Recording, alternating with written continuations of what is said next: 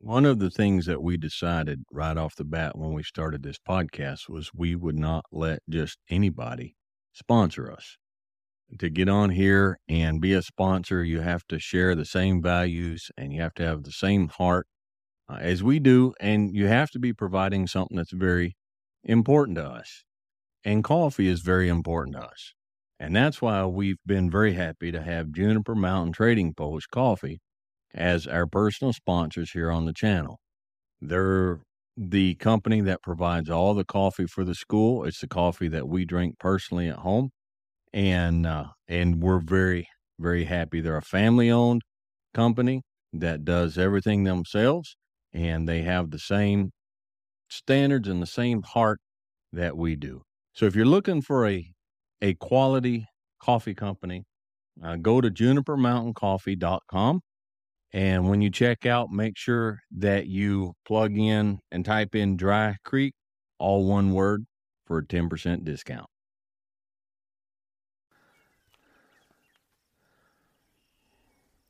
Good afternoon. Dwayne here, Dry Creek Wrangler School. Uh, want to introduce you to a new uh, member of the family. Just talked to last week, uh, last video about the new horse we just got, and uh, so this is this is Ray. That's not R A Y as in a ray of sunlight. That's R A as in short for Rahab. Uh, if you know your Bible stories at all, you might look up Rahab the harlot. Uh, she started out kind of a little bit of a bad person in bad company, but then she ended up uh, in a better position later on. And so this is Ray. Ray is six years old, registered quarter horse. She's very well bred um, and uh, very athletic. And so I just got her in two about two weeks ago, maybe three weeks ago. And uh, she's not a school horse. She's my horse. I got her just just for me to ride, and I'm going to turn her into turn her into my ride. Um, but she's already turning into school and quit. Come here and pay attention. What do you got? Hmm? Got a little bit of cold going on here. So I took her out. So she's got a lot of things that I really, really like. But she's got a, she's got a few things that I don't prefer about my horses. Am I boring you? Huh? Am I boring you? And uh, so I wanted to talk about this morning. It'd be a good lesson. Uh, when you get a horse in that uh, you really like, but they have, there's things about them that you just don't prefer, that you just don't want. Um, and sometimes when you first get that horse, there might be multiple things, okay? But what we want to talk about today is picking your battles. Be still, sweetie. All right, picking your battles. I went out the other day. Will and I, Will was on another horse. Uh, I think he was on Biscuit. And I went out on her and I knew I was taking a chance. Um, but we went out in the 200 acre pasture up on top where we keep all the horse herd, and we went out to jingle in the horses.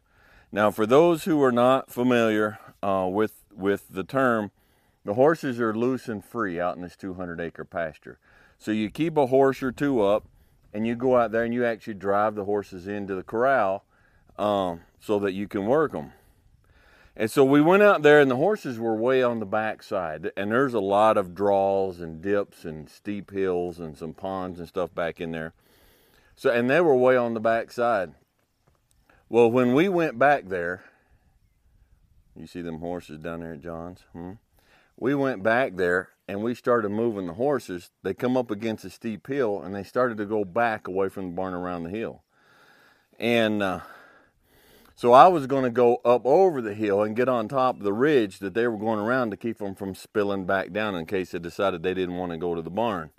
Well, as soon as they started, and of course, when you jingle horses, they don't jingle at a walk. And so as soon as the horse herd started moving away from her at speed, she went nuts.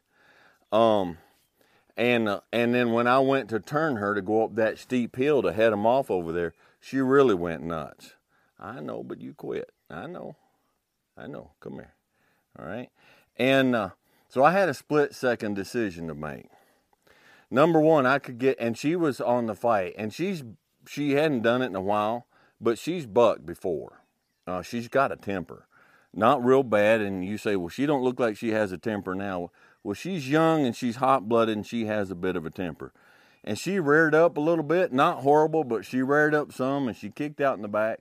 So I had a decision to make. I'm like, okay, I can fight her to get up that hill to head them off the way we started. And I might win that fight and I might lose that fight.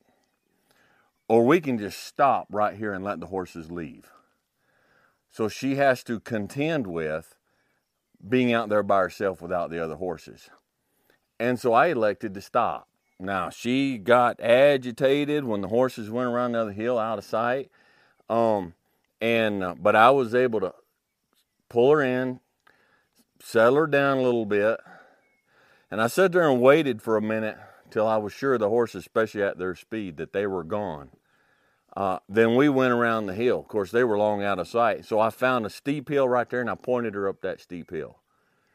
And we went down the ridge and I pointed her down another steep hill. And then we found another hill and I put her up that. And I put her down and I made her walk every step of the way all the way back to the barn. Okay? What happened? What happened was I picked my battle. Now, if I had got into fight, and this is really important with a young horse, okay? Um, especially with a really young horse, if I had picked a fight and decided spurs and whip, we're going up that hill, and it had she had decided to lose her temper, and I'm not a I'm not a rider that can ride bucking horses on hillsides, okay? And if I had not been able to do that, then we would have wound up with a worse temperament and a worse memory than what we started with. Um, I would have lost more than than just the fight. Now there's a there's a chance there is a chance she might not have actually fully broken in half, but she acted like she was fixing to, and I decided not to engage in that battle.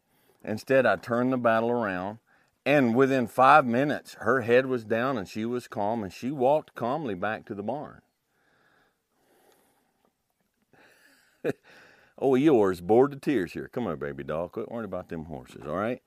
Um, but you got to pick your battles. When I first got her, she's not been taught. I don't let my horses graze when they're on halter or they're they got a bit in their mouth unless I've hobble broke them and they're on hobbles. Well, she she's a hog for eating. Okay, she's a hog for eating. So when I got her, she was trying to graze when I first went up there to the horses. Back up. She was trying to graze and she was whinnying at the other horses, which I don't let them do. And I saddled her and we went out to take lead the first deal out. And she whinnied at another horse, but she was nervous about going out. She was nervous about the wind. And so I didn't know this. Deanna heard me as I was riding away when she whinnied. I just said to myself under my breath, just pick your battles, Dwayne. You're not going to fix everything at one time. Okay? Pick the battle that you can win today. That you can win. Not the battle that some book or some video told you that a real cowboy would win this battle. You pick the battle that you can win today. You say, Dwayne, what about the battle that I did not engage in that needs to be fixed? That will be fixed. I'm not saying leave stuff and let it go and don't deal with it. I'm saying deal with one thing at a time as you're ready and able to deal with it. Okay? And this holds across in marriage. All right? There's there are a lot of marriages that are that are really in a bad way today because they're trying to fix, they're trying to fight the war on 10 different battlefronts at one time. All right? Just pick one battle. You and your spouse pick one battle, trouble that you're having in the marriage. Just pick that one, the one that you think you can win. I don't mean you can win against your spouse. I mean the one that you and your spouse, with dialogue and patience and grace, that you guys can win together. Talk it out. Say this is this is what we're fighting. And this is what we got. Well, this is what we have to deal with. Yes, but we also have to deal with this and this and this. Well, let's pick one. What's the one thing that you and I together can say, okay, this is a problem for the two of us, that we're going to fix. And we're going to put all the other problems, no, don't now. They're all right. We're going to put all the other problems on the back burner. And we're not going to worry about them. We're going to pick our battle. When you win that battle, pick another battle. Now, she's six years old. I'm 56. My plan is to not buy another horse to ride. This is it.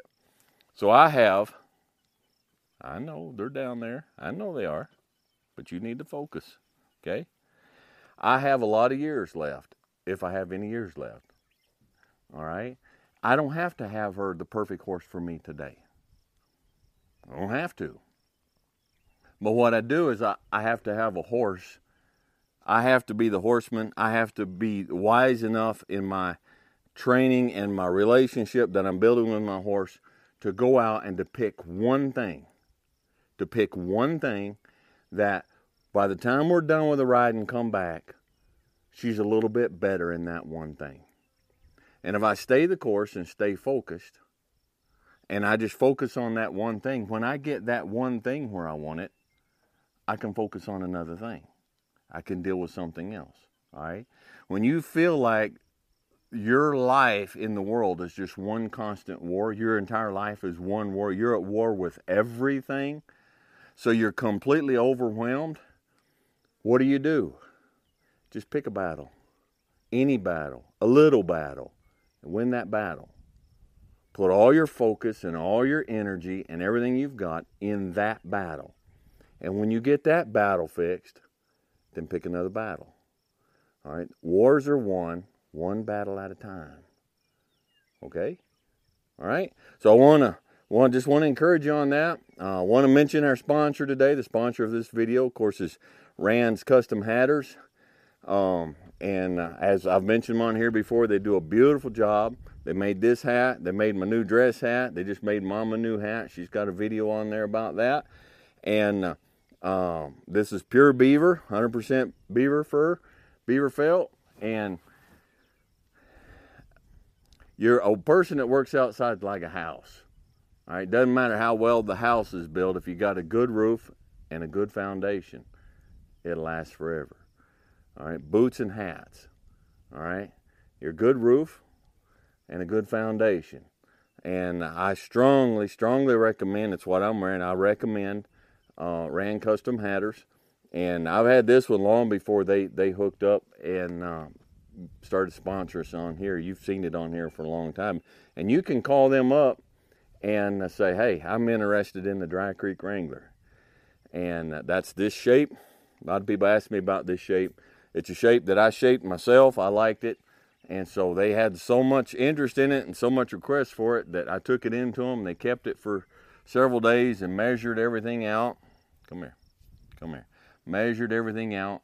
And so you can actually um, call them and, and the Dry Creek Wrangler. So, uh, anyhow, I hope this video helps you a little bit. Hope it encourages you a little bit. There's, there's nothing like feeling overwhelmed and overpowered to make us just quit. But sometimes we're overwhelmed and overpowered because we're taking on too much. You got a child, uh, and that child's just got all these behaviors that's just driving you crazy. Just pick one. Just pick one. Help them through that one and fix that one. And when you got that one fixed, pick another one. All right? It's that pig meat and elephant, man. One bite at a time. So, um, I guess that's about it for now. Be logical. Be reasonable, be safe, and have fun. We'll catch y'all next time.